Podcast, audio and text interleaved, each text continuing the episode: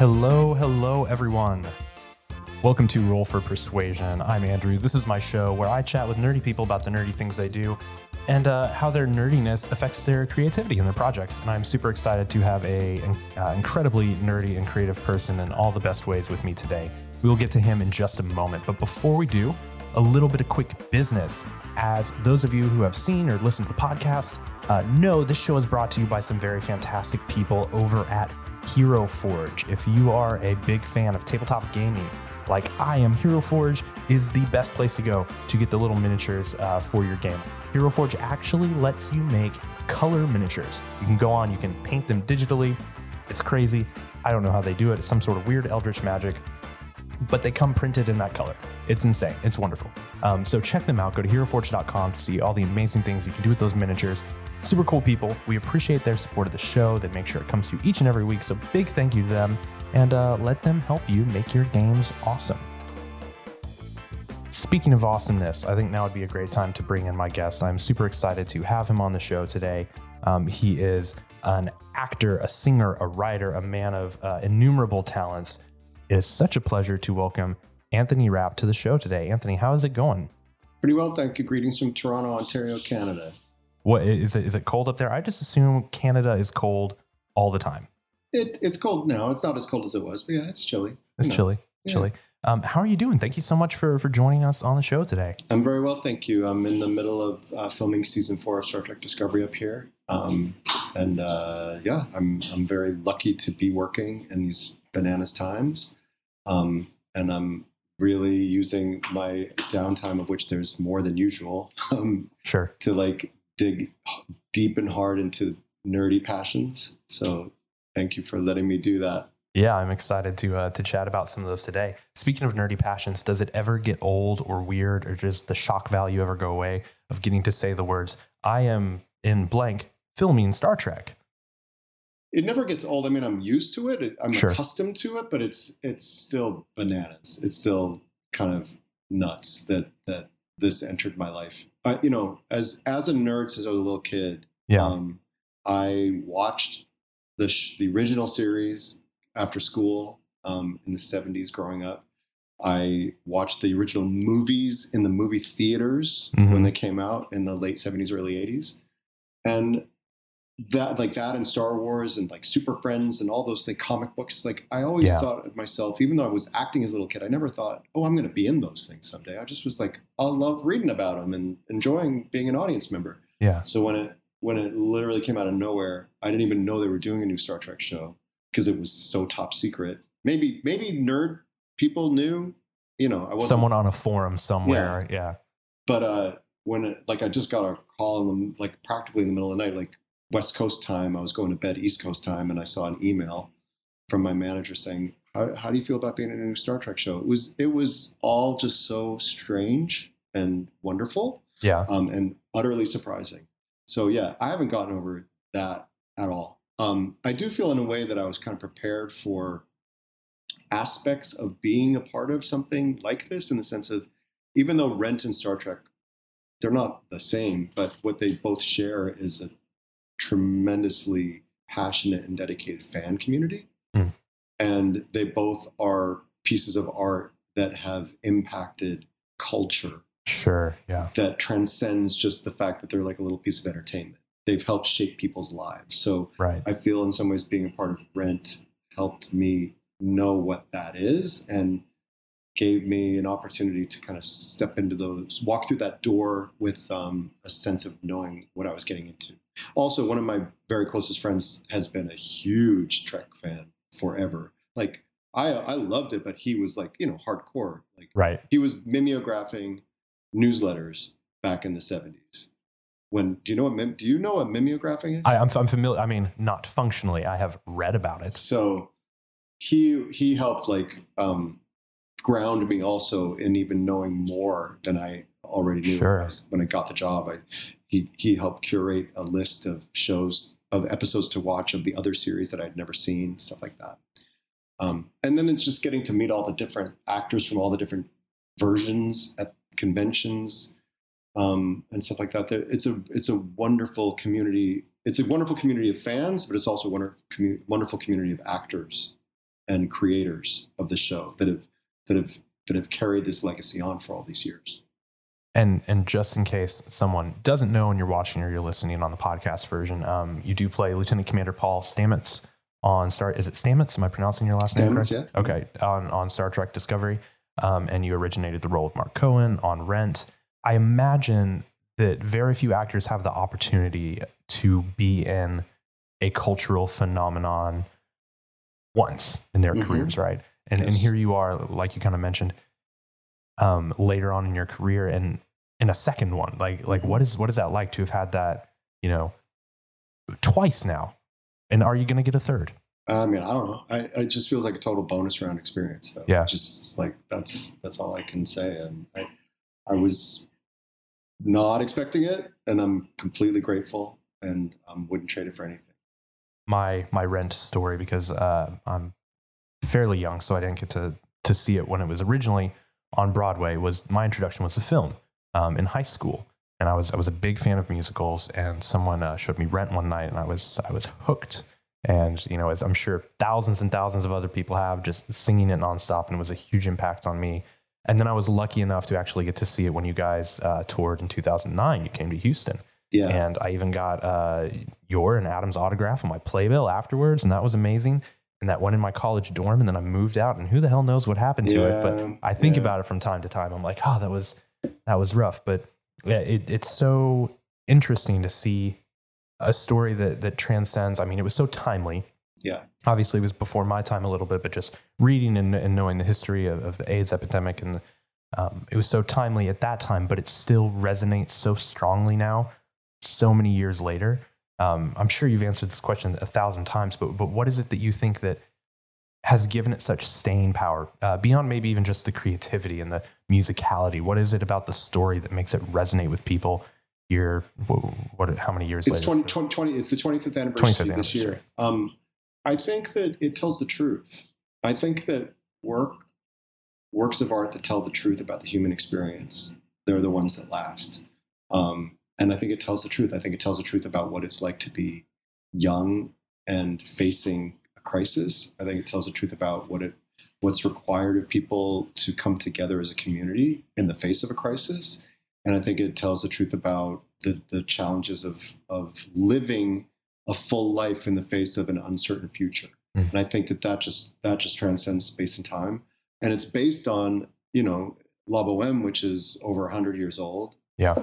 And that's, that still resonates. So, it, you know, it just reaches back and it reaches forward, and it's very much of its time. You know, it take, it takes place specifically right before the protease inhibitors changed the face of living with H I V for mm-hmm. so many people.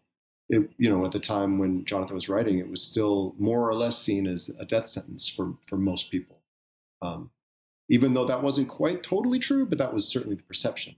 Sure. Um, So yeah, even though it's it's low, it's a period piece, but it also has these themes that are that, that transcend that period. Um, and then I think that music communicates on a whole other level than words alone do. Right. So, you know, I mean, I've heard so many stories over the years of very, very young children in particular being totally captivated by the music of Rent, which is fascinating to me. And like wanting their, like their, their parents listen to it in the car, and then they go, oh no, I'm listening to a show that has, you know, F the F bomb. Sure.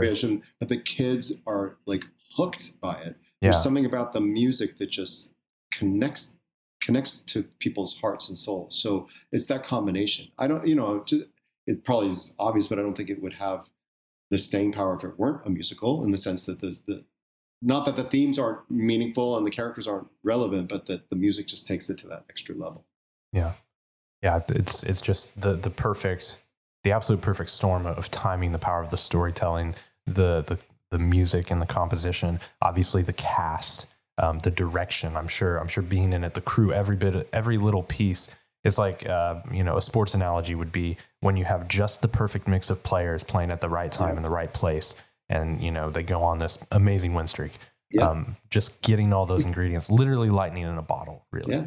That's what it felt like to be a part of it. It's, and I feel like Hamilton is the modern mm. equivalent of what we went through twenty-five years ago.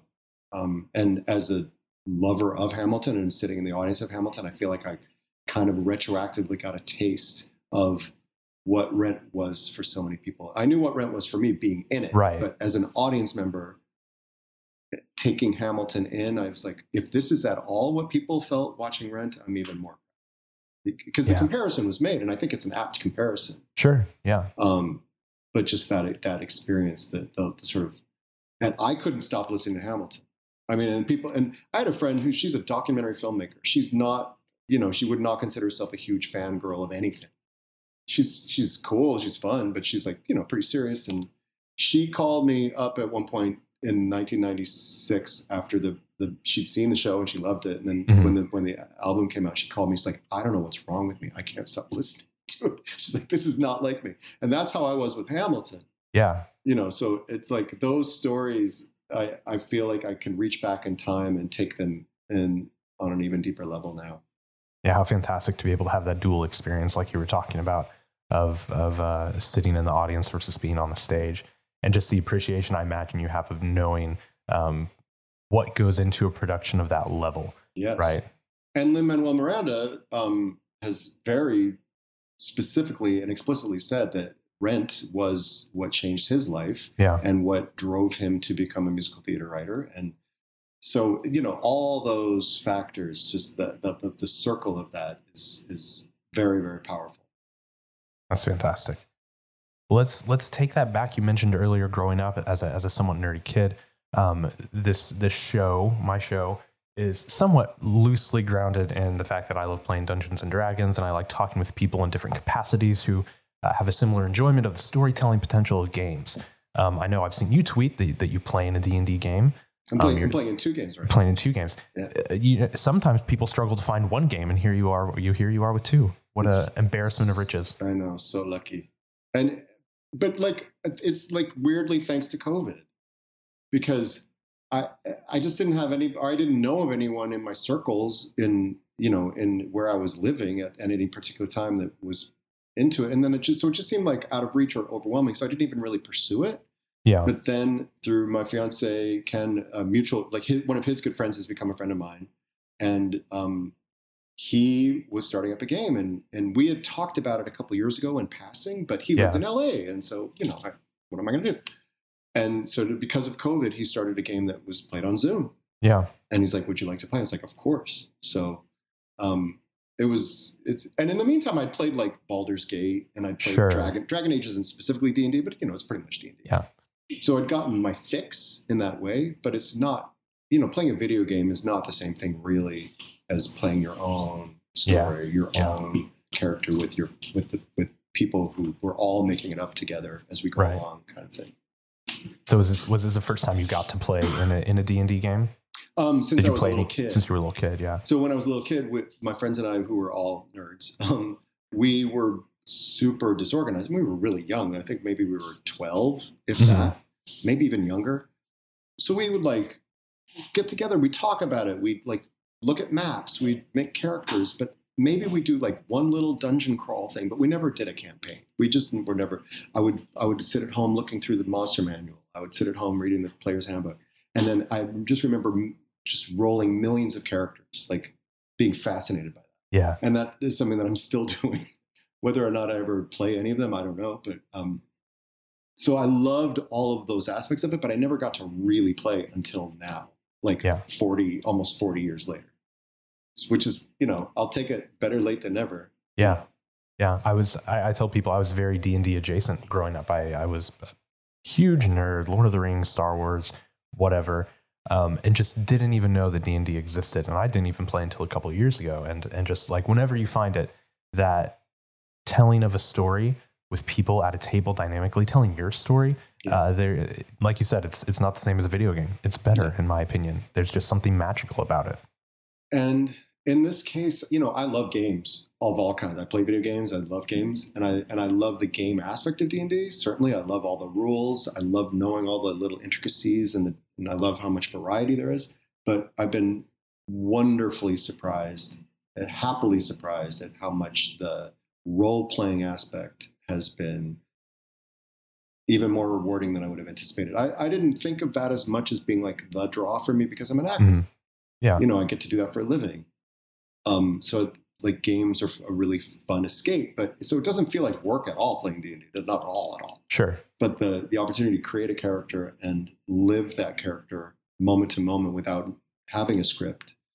Um, you know, I'd done some improv stuff, but to have the opportunity to do that over time with fellow people, some of whom are actors, some of whom aren't, in the mm-hmm. different games I'm playing, um, that's been a, a wonderful gift.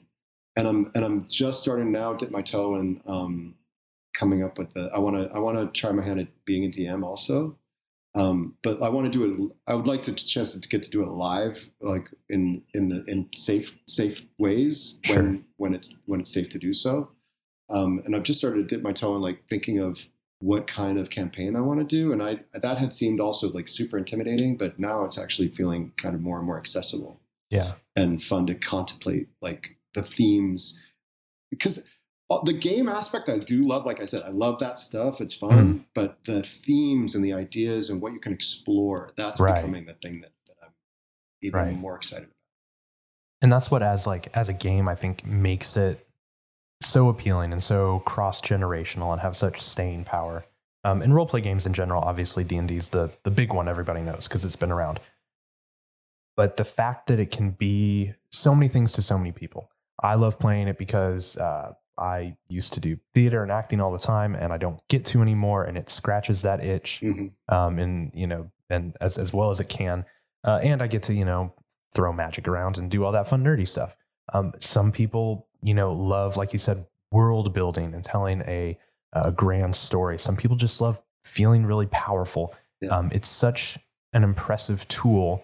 It can be used in so many ways. I've, I've had someone on previously, uh, a psychologist who uses it in therapy, um, like group sessions with like twelve and thirteen year old girls. And she says it's just been one of the most powerful tools for helping them address um, trauma and different experiences they've been through. And, and, and I love that. I love it can be used for so many things. I was going to say one of the, when we were chatting before, you know, the coming on to the interview, I do believe it's been tremendous for my mental health, and also I know for sure it's been great for the mental health of the people I'm playing with just in this time, um, mm. and I think that's part of the reason it's been so explosive in growth during the pandemic is that yeah. it's becoming really clear that the opportunity to pour yourself into a, a you know fantasy realm, but one in which you can really live inside of it and create something and have the chance to travel places and do things that you can't do, I think is really, really helpful. Yeah. I mean, I think escape can be avoidant, which maybe always isn't healthy, but escape sure. can also allow you to sort of process through things and have catharsis and exactly. you know, do things that are important for mental health. So it's amazing to hear that that's actually being used, utilized by mental health professionals, because I think it's one hundred percent true. Yeah. My my wife is also a uh, mental health professional. She's a licensed professional counselor, and we will often have conversations after our game of like, "Oh, you kind of were you kind of bringing up? Were you bringing something to the to the table there?" Yeah, I was. It was. I didn't know how to work through that like during the day, but weirdly enough, it showed up in my character. Like, it's funny. Yeah, but it's it's such a safe space for that. My char- my character in the in the Discovery game, because there's like a game I'm playing with cast members. Oh um, yeah. Uh, My character there the other day, like he was, he was confronting someone in a way that I don't know that I would have guts to do myself, mm. but it just came so naturally in the moment. And I like, that's, that's who he is. He's going to like call somebody out. And that's something that I'm not always great at. So yeah, I think that somehow I was kind of like funneling that energy and I'm maybe even learning from him. Yeah. Doing what, what's been, what's been interesting for me and, and one of my games is, I tend to be a very, um, I'm very extroverted. Uh, I'm very outgoing. I love being the center of attention and chatting and being dramatic and all that fun stuff. And so uh, a character I'm playing currently, I was like, I need to learn to not be that person. Cause all my characters had been that. They were like eighteen in charisma and we're going to, you know, woohoo. And, uh, and that's been a really great experience for me because, um, for, for lots of ways, like personally, even just as be, learning to be a listener, right, at the table versus being the ham. So like my character wouldn't run over the scene. So I have to sit back and yeah. listen and have other people's backs. And so, yeah, it's just a great, it's a great way to, you know, identify things you need to grow in too. It's cool. Yep. I, w- I want to jump back to Star Trek really quick. Um, because I, I grew up a huge Star Wars fan And for whatever reason, that's what I went with. And I remember the first time I watched the first Star Trek movie, and I was just like, there's so many slow panning shots of the outside of this goddamn ship. Yeah. If they would just tell me what's going on inside of the ship. Like, as like an eight year old kid, I was like, it has been an hour. Why are there whales? What? I, anyway. So um, yeah. So, so I've only recently started trying to get into Star Trek, watching the older movies and trying to watch Next Generation now. Yeah. Um, so I haven't even watched any of Discovery, but um, I, I've found such an appreciation for the type of storytelling that is done in the show and, and the kind of stories that are told um, in, in ways that I think Star Wars hasn't necessarily been able to. And yeah. this isn't a one versus the other, but yeah, yeah. it just, there's a very, there's a very human element to Star Trek um, as far as telling stories and, and dealing with, um, dealing with truth, kind of like you talked about with Rent. Yeah. I was just wondering, what has your experience been being within that and now being part of telling some of those stories? Has anything struck you from the inside that you maybe didn't see from the outside until you were working on it? Well, it's it's a fascinating mixture in Star Trek because the, at least in our version, I don't know this has always been true of all the versions, but in our version, they really try to ground the the science in some science that, that has basis in reality. They become it could become pretty theoretical, and they can sort of stretch it out. Sure. But that's really, fa- I feel like I've opened my own, I've always been interested in science, but I feel like I've opened my eyes and mind and heart to science in a way that I didn't even appreciate before. Yeah. And I think that's one of the major differences between Trek and Wars is that Star Wars isn't really interested in that, which is, again, not a problem. It's just, yeah. it's a different thing. Um, so it's, it's given me gr- much greater appreciation of scientists and what they're, how, like, how they uh, are drawn to the work they do and why they do the work they do and how important it is and how important it can be and how much it shaped our world. I mean, I kind of knew it, but I didn't, I feel like I'm experiencing that now yeah. in a whole new way. You know, watching, going back and watching like Next Gen, some of the best episodes also talk about, you know, stuff like human rights and freedom and morality sure. and ethics. They use, they use the lens of science fiction and this future world to to examine those those themes in a very deep and intense way. And I think that that's amazing to be a part of, of the legacy of, of that. Um, yeah. And again, you know, Star Wars is a little more sort of hero's journey, um, grand themes kind of stuff. It doesn't, it doesn't get into that as much. Again, a totally enjoyable, completely consuming as a, as a, as an audience member. Yeah. Which is a different, I understand why there's a sort of different avenue of of experience and community around the two different. I don't think that there has to be a divide between them by any means or sure. a gap. They're they're different, you know, but they both they both have so much to offer. Um, but yeah, I mean, it, Star Trek does kind of, I don't know if it demand demand is quite the right word, but um, it's a different kind of pace usually. Uh, And it's, yeah, it's a lot more talking. I mean, although we do have, like, in Discovery, we do have some pretty intense action sequences also. Yeah. You know, it's part of it, some space battles and some things right. or fights and stuff. But it's a lot of it is, char- you know, character-driven and trying to work problems. People coming together to work out problems with using their brains as much as, if not more than, their brawn. Yeah. Yeah, I, th- I think that's great. Um, I, correct me if I'm wrong. I believe, is your character the first openly gay character in the Star Trek universe? In the in the in the series, there was in, in one of the J J movies, there was a um, Sulu is gay, but it's it's it's very brief and okay. it's not really delved into. But um, that's like if you're getting really like nerd canon stuff, that's like a different. That's the Kelvin verse. Yeah, so yeah. in the prime, you could say prime Star Trek universe. Stamets was the first openly gay character of any stripe, but certainly within the T V series. Yeah.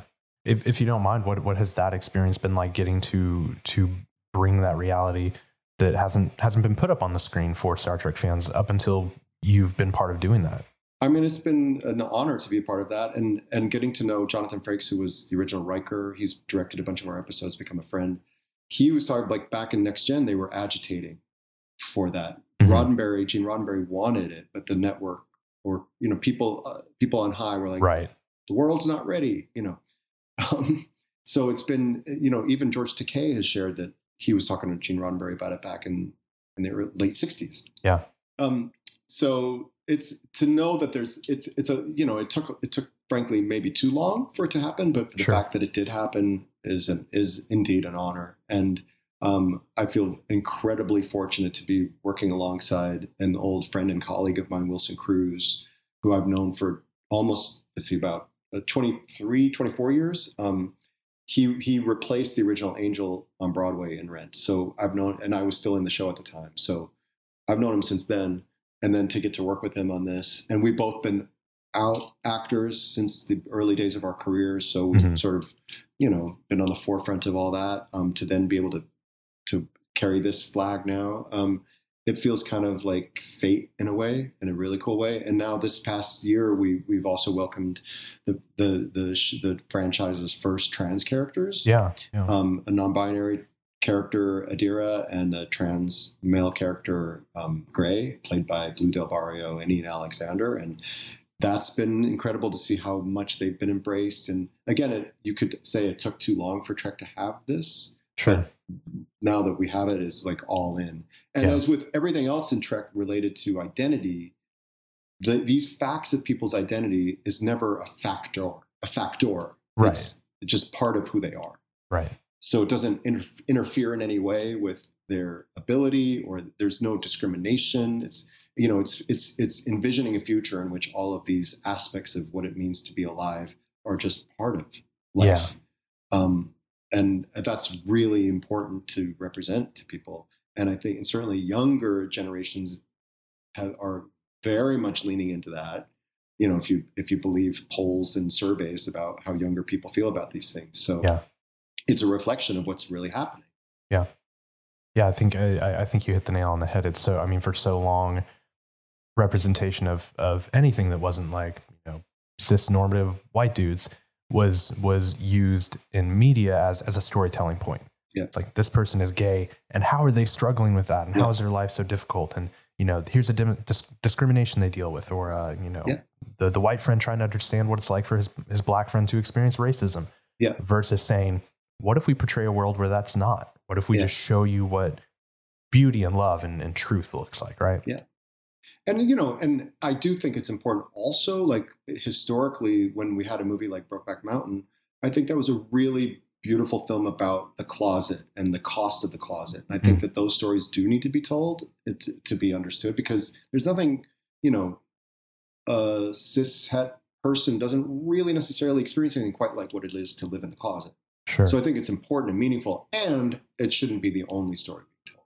And for so long, the stories related to queer life were mostly tragic. Um, and it's not to say that they're, again, like right now, there's, you know, black trans women are getting killed. Yeah. And that's a story that should be told. Yeah. It's not the only story that should be told. There's other, the black, there are also black trans women who are being supported and loved in their communities. But so just as long as it's not only one thing. Right. Yeah. And and that's something too, that I think, going back to D and D a little bit, uh, and with the pandemic especially, so many people have started putting their games online as productions. Obviously, with the success of Critical Role, there's a lot of opportunity for viewership there. And even specifically on Critical Role, people are getting the chance to to represent themselves and who they are in media that's being consumed by other people. And they're not, we're no longer just limited to what um, studios are putting out mm-hmm. or, or whatever. We can go and consume content where where someone who has a similar experience to you, or a, a similar um, reality as you, gets to be that authentically, where where maybe we didn't see that before. And I think, at least from what I've seen in D and D and role-playing streams in particular, there's a huge acceptance and space for that. I think that's that's a really great thing. I think there has to be. And I think that D and D lends itself so beautifully to exploring um, stereotypes and racism and systems of oppression and systems of, you know, norm normative behaviors and normative ways of thinking. Mm-hmm. I think it's a great avenue to, to explore and explode all of those notions. And I, I, I do wonder sometimes if, if, you know, maybe there's some D Ms that maybe lean in a little too much to some of the tropes, and they don't necessarily realize that, oh, maybe there's an opportunity for me to like re-examine some of these things. Right. Um, But it's, I think it's a great opportunity. And, and I and I also love seeing that there's so many people of color and so many queer voices be, like agitating to be seen and heard in the in the and the space also. Because, yeah. yeah, I mean, so much of fan, and this is happening in fiction too, because I do a lot of reading also as mm-hmm. my, part of my nerd stuff. In the science fiction and fantasy space, so much of it for so long, especially fantasy, was dominated by, um, you know, European, Eurocentric stories, understandably. I mean, it's the influence of J R R Tolkien and Lord of the Rings, and it was so monumental and influential. Right. But to see like N K. Jemison's work being so embraced and celebrated, and that she's just she's just interrogating the hell out of of what we thought these stories needed to be and yeah. who we needed to populate these stories with. Yeah. I think that's thrilling to be alive for that. Yeah, that, that's, yeah, I, I can't even, again, as, you know, your, your standard run of the mill, uh, you know, straight white dude, like, like I, I get excited. Um, I do, I do have gay family members and, and uh, lots of other friendships, but getting to see, see them and hear them experience that. And like, like you said, just getting to, to read that or experience that in media in ways that they didn't previously, or even when I was growing up with my siblings, yeah. not a thing. And now that opportunity's there. And it's kind of that, like, now that's there, it's not going back. Like yeah. we're, we're not going to move backwards. Society's not going to let that happen. I, and I agree. And part of it is that, you know, it wasn't, it wasn't necessarily willful blindness. It was just blindness. Right. In many, in many cases, like it didn't even occur to some of these writers. It, it's not, it's not like they're terrible people for that. It's just that, you know, influences and ways they grew up that it, it just wasn't pointed out. And now that part of being, you know, I know it's maybe cliche to say being woke, but once you're awake to something, you can't unsee it. Right. And I think that it's, we're all going to be the better for it in the long run. Absolutely. Um, you, I, I mentioned a minute ago, uh, Critical Role, and I'll jump yes. back to that because I've seen you, I've seen you tweet about it, and I always enjoy talking. I'm wearing a Critical Role shirt and Critical Role hat because I buy too much of their merch. Yes. Um, yeah. Uh, but you know, from, as for many people, Critical Role was foundational in me beginning to play Dungeons and Dragons mm. and learn the game, believe that I could put something creatively out into the world. And, and yeah. so, you know, tip of the hat to them. Um, but how did, how did you come to, uh, begin watching uh, C R and be a critter and, and all that fun stuff? What's your story? So my friend Noah, uh, who's my D M in the Disco, the Discovery game, which is called Disco Does D and D game, uh, he was watching the hell out of it. And he's like, I think you might enjoy it. As we, because I'd already been playing my other game with my friend Mark as the D M. Mm-hmm. Um, and I think I'd heard about it. And I think I like, I dipped my toe a little bit in the very first episode that was shared of season one, but the audio was kind of rough. And I was like, I don't yeah. know if I can, I don't know if I can hang with this right now. But then Noah was one who said season two is much...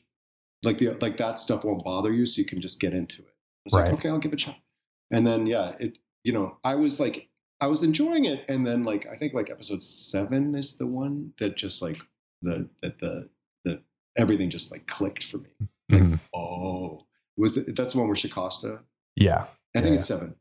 Um there was it was Shikasta, it was the stuff with him and Nott at the end of the episode, it was the stuff mm-hmm. with Caleb in the episode that just was like, oh, It, this this is going deep, yeah. Um, you know, because uh, I, at first I just wasn't sure if it was going to be a little bit too inside insidery somehow right. or insulated yeah. somehow, and then I then I immediately started to appreciate. Oh, there's many. De- I have to. I can really trust that this.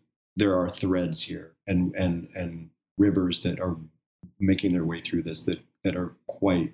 Spectacularly yeah. profound, you know. Um, so that was when I got really moved by it and hooked, hooked. And then there have been several like huge peak moments since then.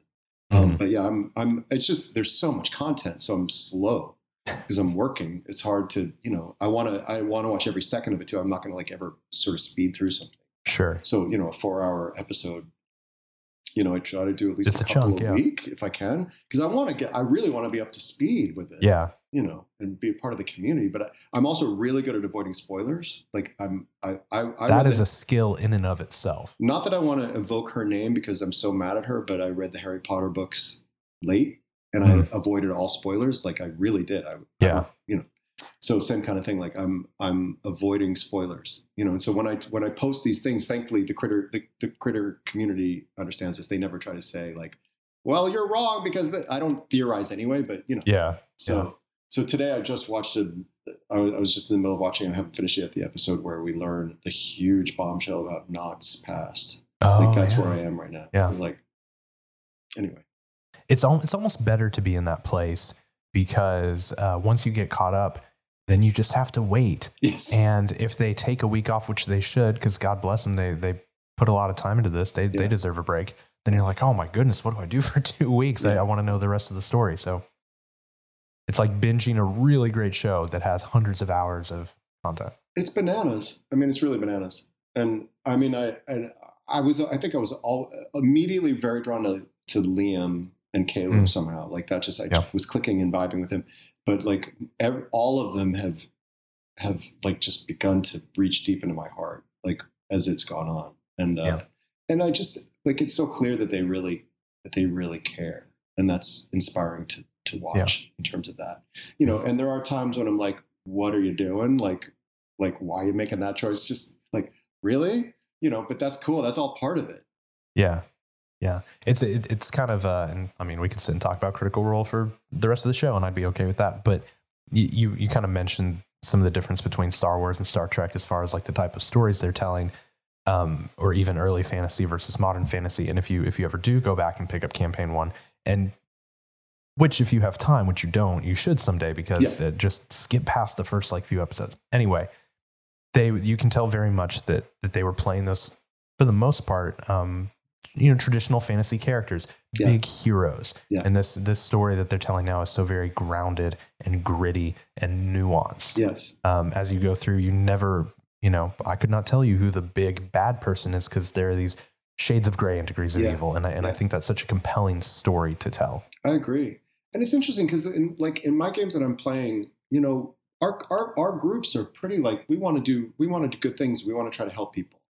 But it doesn't feel like we're just like superheroes. You know, we feel like people are creating characters that are interesting people and that our dynamics with each other are interesting. It's not just like, mm. da, da, da, da, we're like really heroic, ha, ha, ha, you right. know?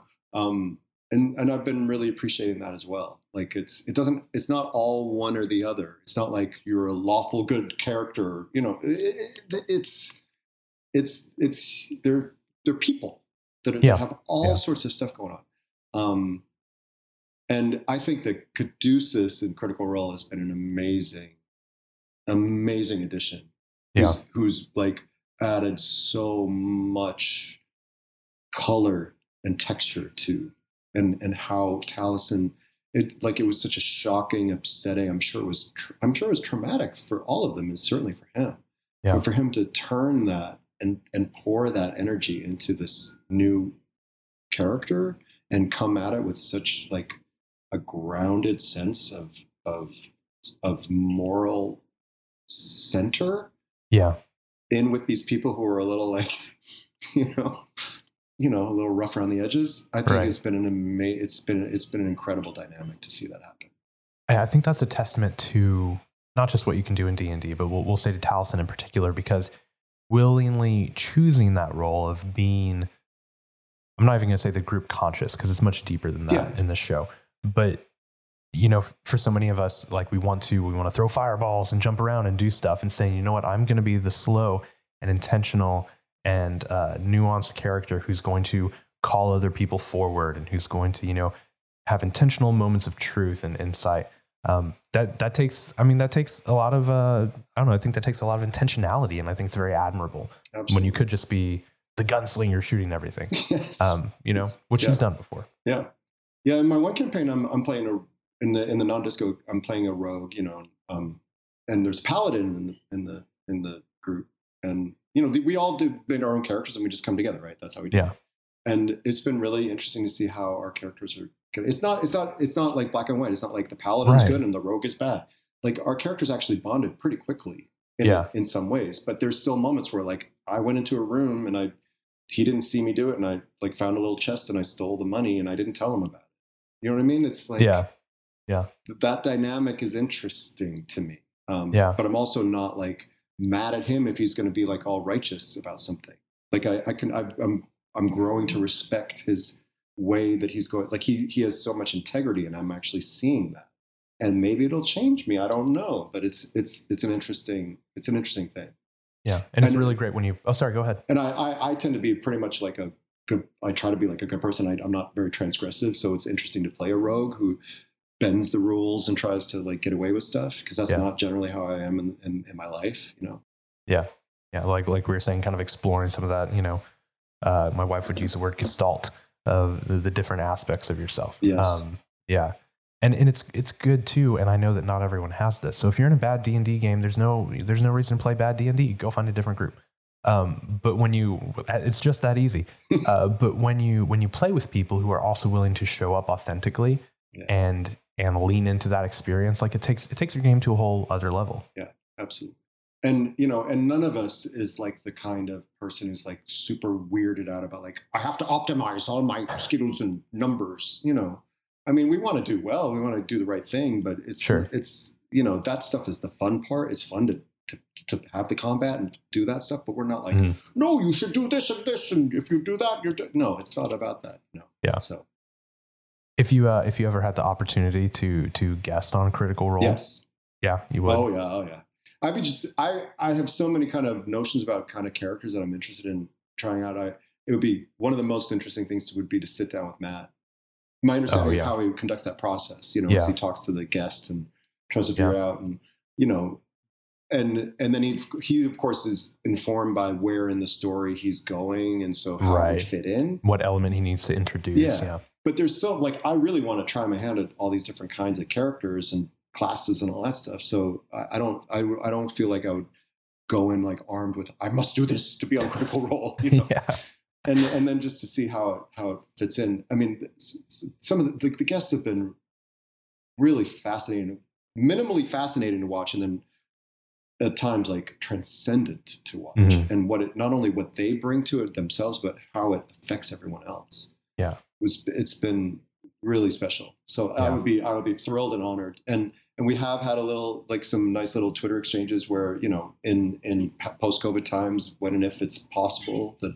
There's like an invitation, so hopefully we can make it happen down the road. Let's keep you know? speaking it into the universe. Yeah. Um, I had uh, a few months ago. I had Mark Humes on, who uh, guested oh, and yeah. played Caliana. Yeah yeah, yeah, yeah, yeah. And we talked a lot about um, that experience of making the character with Matt, and and I guess for Mark, he was flying in from like London like a day before shooting, so it was all a rush for him. But yeah, I would I would imagine that the experience of of working with Matt and kind of building that character and seeing how you're going to fit in the story would almost be as exciting as.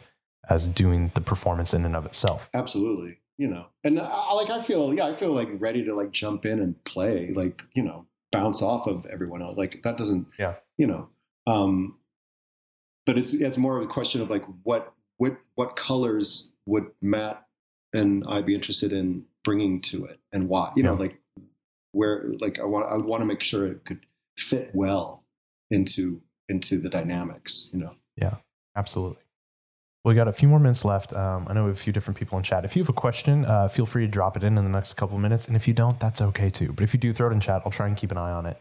Um, I did want to ask you uh, before we before we close for the day, how has uh, how has the time of COVID been for you as a working performer? Um, how does how's that really kind of impacted uh, your normal you know schedule or, or, or working life versus how it's been for the last gosh a year now? Well, honestly, you know, at the beginning we we wrapped season three right before things started shutting down, so I was going to be on hiatus anyway, um so it didn't really change anything for me from a professional standpoint, except mm-hmm. that there were some um some conventions that I was really looking forward to going to, because they were like in Australia and New Zealand and Germany and like getting yeah. to travel places. Yeah. Like, so, so that's like such a privileged thing for me to say.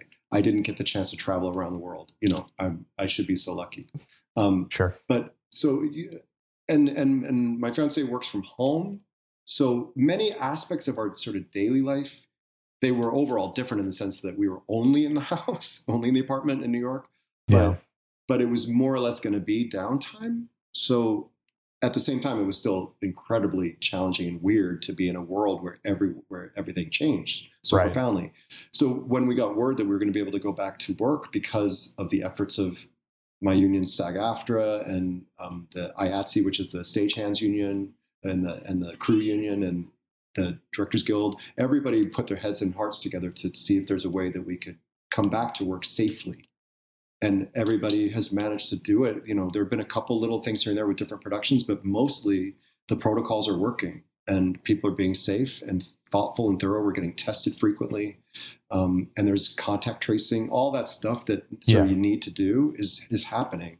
And uh, we're, you know, pretty much on schedule, and f- I feel very fortunate to to be working when so many people aren't or can't. I mean, it's, yeah. you know, theater, especially, you know, yeah, theater, theater and concerts and dance and, you know, live, live performance. Um, but can you imagine, like, on the other side of this, what it's going to be like to be able to go back to theater and see like what, the, what, what it's going to feel like in those spaces again, when it's safe to do so? It's going to be incredible. Yeah. So I, you know, at the, it's, it's a terrible price to pay, but I think one of the benefit, one of the, on the other side of it, there's going to be even more appreciation for our live performing artists, and maybe even more support for them. Yeah. I can, I can't imagine the emotions that will be involved when, Uh, the first Broadway show back, whatever yeah. it might be, right? And and the number of people, in, and I see, you know, in the spaces of the internet, which can be a beautiful place of communication and coming together, and also very much not that. Yeah. Um, you know, people like, oh, well, these, you know, actors, you know, who cares? Like, they're doing fine, blah, blah, blah. And I'm like, look, one, I don't know what actors make, so I'm not going to assume they're doing fine. But the, the absence of theater, of, of uh, concerts, impacts everyone from the performers to the stagehands to the ticket sellers, the vendors, like it, it, it's a whole industry yes. of, of people that have been hurt and need to be pulled back once we can do so safely. And, you know, and the audience members that are missing out on those experiences, which are life affirming and life changing at, at best, and sometimes, you know, entertaining minimally, you know, right. Um, and they, they're important for mental health. They're important for community building. They're important in so many ways. So yeah. I'm hopeful maybe on the other side of this too, that the support for arts organizations in general might grow, because there's an understanding of how vital they are to our, to our communities. Yeah, that would be fantastic. Well, let's, I saw one question pop up in chat here, and it was a very, it's a very easy one. And the question was, uh, where did it go? Hold on, hold on. Uh, what video games do you play? Do you play any video games? Yeah, I haven't, I kind of, it's weird during pandemic time, even though it was, I had more time to sit in front of my P S four and play. I actually wasn't drawn to playing, because I was like the, the experience of stress involved in playing sometimes, which can be kind of cathartic.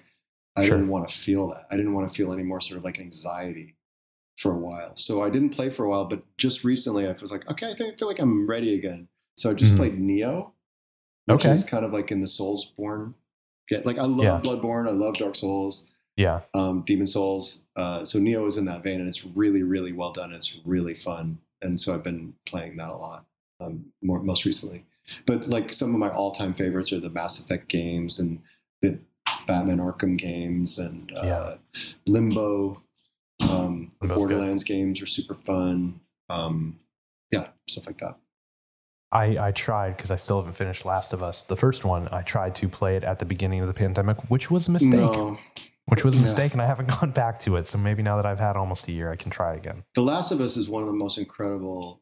Like, if that had been a film, it would have mm-hmm. been one of the best films I've seen in the last ten, twenty years. Yeah. You know, the, the performances in that are incredible, but it is really intense. And I yeah. would not have recommended to playing that game in the pandemic. And that's why, that's why I haven't played Last of, that's why I haven't played Last of Us two yet. I just yeah. like, that feels a little too like, oh, I'm not, you know. Yeah. I actually, I'm in the middle of reading uh, The Road by Cormac McCarthy, oh. which, As as a parent of a young child in the middle of a pandemic, I was like, well, this is this is a little much, but at this point I have to finish it. So I'm going to finish oh it. Goodness. But uh, yeah, it's, it's heavy. Yeah. Um, one more. Okay, uh, we got two more questions in here. I'll toss them to you, and then we'll uh, we'll do a little outro. But um, Fluffy, and hey, hats off to Fluffy. She is a, a mod and a supporter of oh. the Patreon at patreon.com slash role for persuasion. Uh, Fluffy asks, what would you describe your perfect role slash dream role as as a performer? Or have you had it already? Well, I mean, it's a funny thing. I, w- I would never have thought that a dream role would be, you know, a documentary filmmaker and a rock musical, but that turned out to be a dream role. And or, yeah. or nor a myco- astromycologist on a Star Trek show. That's a dream role. Um, I got to do a small version of Hamlet, which was a dream role. Um, so there's there's some of the classic roles that I would love to get a chance to do more of, that kind of stuff, like some of the big Shakespeare. I would love to play Iago in Shakespeare in, yeah. in Othello. Yeah. Um, but then there's just stuff that hasn't been written yet. So it's like, I don't That's know, a cool thought. Come up with some yeah. cool stuff and we'll see, you know? Yeah. Um, but, you know, I've been very, very fortunate with a lot of the roles I've gotten to play. That's awesome. Yeah, I, I don't think people ever think of that when you ask that question, like, oh, what's what's the dream? They always look backwards, like, what's a role that has existed already that I could do? I love that idea of, like, what hasn't been written yet yeah. that might be amazing, that might inspire you, or that you might fit into. Um, last question here before we, before we take the show out, um, and this kind of touches on the COVID thing, but specifically, how's filming Discovery uh, now during COVID? Um, what's changed? I don't know what all you can talk about since it's an ongoing ongoing thing, but... You did mention it's been pretty good. The the unions have been on top of it. Yeah, I mean, we we feel very safe and very well taken care of. Um, you know, it's it's a little strange to have masks on so much of the time when we're on set together because mm-hmm. we, we have to, and it's what, what's needed. But, you know, we're we're very close cast and crew. So that barrier does, it feel, you know, we've gotten used to it now months into the shooting, but it, it it's certainly discombobulating to be in an yeah. environment where we ordinarily feel so close and so safe. To have that reminder. But again, we are really, really, really privileged to be able to be working at this time and to be so well taken care of, and, and uh, to have the protocols be as as full and and and uh, thorough as they are. That's awesome. Well, I think we have we've come to the end of this part of the show, but as those of you who listen know, as some of you in chat know, because you got my back on Patreon and I appreciate it, Um, I do a special bonus segment with my guests that I call the Zone of Truth, because I had to make up a name on the fly in the middle of an episode, and that's what I came up with. Um, but that's basically after we finish the uh, the Twitch stream right now, I'll hang out with Anthony. We're going to chat for maybe ten or fifteen more minutes, and I'm going to ask him to tell me about just something that he is into or excited about, um, a hobby probably that doesn't have to do with, with D and D or theater or acting. And uh, I don't know what it's going to be, but um, you get that fully uncut section uh, in your podcast feed when you are a Patreon supporter. So if you go to patreon.com slash roll for persuasion, you can help make this show happen, and you get access to an awesome back catalog. Now it's like sixty, fifty or sixty episodes now of, uh, of prior guests that you can go listen to their special segments from. And um, you help me, you know, pay for things that cost money to make this show happen, which I appreciate. And you help support other creators, because anytime somebody backs me on Patreon, I try and go find someone else to support, because I think that's important that we all support each other. So if you feel like doing that, you can go to patreon.com slash roll for persuasion and support the show there. Um, Anthony, and anything else that you've got going on that you want to share? Where can people find you online if they don't know where you are already? Um, uh, Albino Kid on Twitter and Albino Kid ten twenty-six on Instagram. And um, you know, the other cool thing that I have coming up in the summer is uh, I've got a short story that I wrote that's going to be in part of an anthology of uh, modern writers riffing on or doing takes on aspects of the Arthurian legend through lenses, including like L G B T Q lenses or people of color lenses, different cultural lenses, using the, using the Arthurian legends as a jumping off point. And I was one of the authors that was asked to participate in that, and I was really honored to be a part of that. And I'm That's excited cool. that the publication is coming up. I think it's June or July of this year.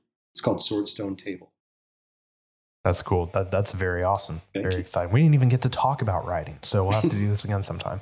It has been such a pleasure. Thank you so much for joining. Um, it has uh, the time has really flown by. It has been such a joy for me um, to get to meet someone who's been so inspirational on, on my life and on the things that I enjoy, and getting to chat about nerdy stuff with you has been a pleasure.